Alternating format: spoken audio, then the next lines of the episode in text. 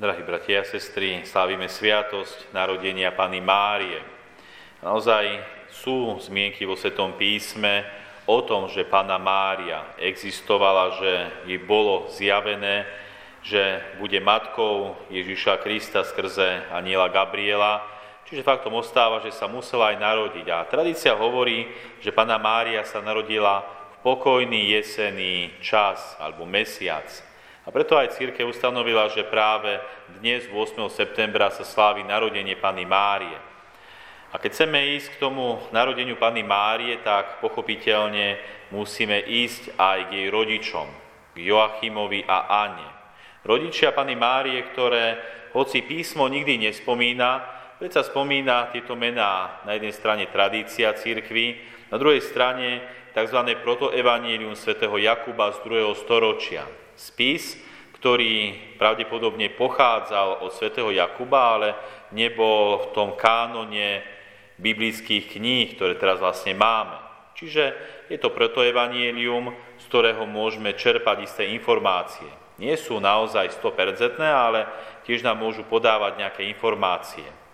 A táto prvá zmienka, ktorá sa nachádza v protoevaníliu podľa Jakuba, hovorí, že podľa tohto spisu bol Joachim veľmi bohatý, no aj veľmi zbožný a dobrý muž. Zisk zo svojich majetkov rozdieloval na tri diely. Jeden dával Jeruzalemskému chrámu, jeden chudobným a jeden podiel mal pre seba a svoju rodinu. No tento muž Joachim a jeho manželka Anna mali jednu veľkú bolesť. A tá bolesť bola práve v tom, že boli už v pokročilom veku a stále nemali potomka, nemali dieťa. Vidíme to aj v tomto svete, že manželia alebo rodina veľmi trpí, keď nemôže mať deti. Je to veľké Božie požehnanie, ktoré nie je samozrejmosťou, ale prináša veľké dobro do rodiny, dieťa alebo potomok.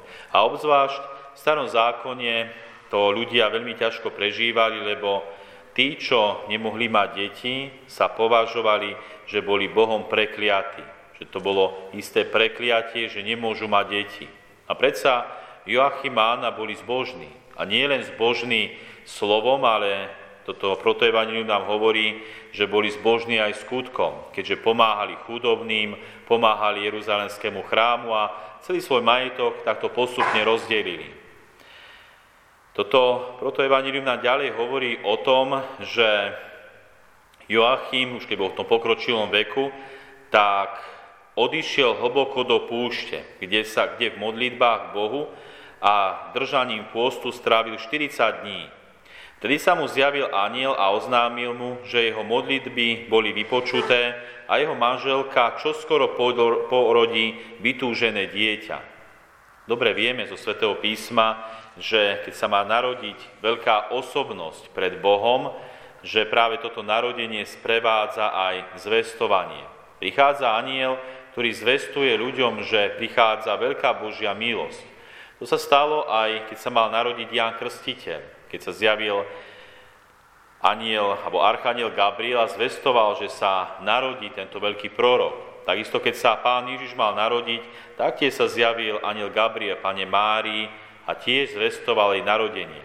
Preto je veľmi pravdepodobné, že sa aniel, či už Gabriel alebo nejaký iný, zjavil a Joachimovi a zvestoval mu, že jeho prosby budú vypočuté.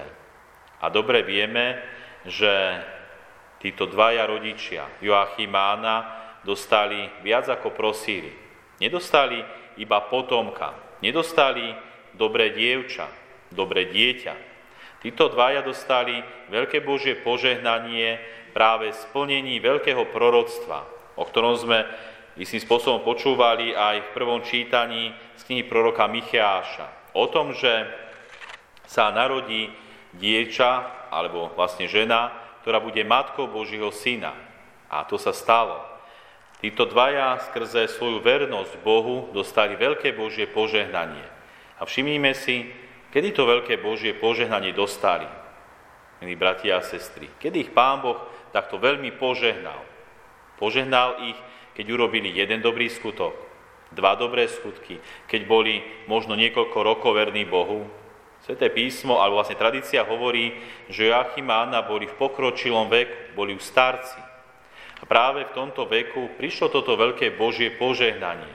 Celý život boli verní Bohu a až na sklonku ich života prišlo toto požehnanie. A toto nás má tiež istým spôsobom viesť k tomu, že nemôžeme hneď čakať od Boha nejaké dobro. Niečo dobre urobím a, Pane Bože, dobre mi odplať. Alebo po nejakej dobre čakám Tvoje požehnanie. Dobre vieme, že táto to nefunguje a Boh až v milostivom čase posiela svoju milosť na ľudí aj na túto zem. A ten milostivý čas bol až vtedy, keď Joachim a Anna boli už starci. A predsa prišlo to Božie požehnanie. Preto aj my, milí bratia a sestry, ostaňme vždy verní Bohu. Aj keď možno nevidíme takú v odzovkách adekvátnu odplatu od Boha, ďaká tomu, čo vlastne sa snažíme robiť, možno zbožne žiť, možno konať dobro v tomto svete, to Božie požehnanie raz príde. My však ostaňme verní Bohu. A práve na príhovor Pany Mári, v ktorej sa utiekame aj v tomto kostole, na tomto území, môže prísť veľké Božie požehnanie. Snažme sa, ostaňme verní Bohu a vzývajme Panu Máriu. Nechaj ona aj našou ochránkyňou a sprostredkuje nám veľkú Božiu milosť a veľakrát pre nás aj trpezlivosť, aby sme trpezlivo vydržali to, čo Boh pre nás pripravil. Amen.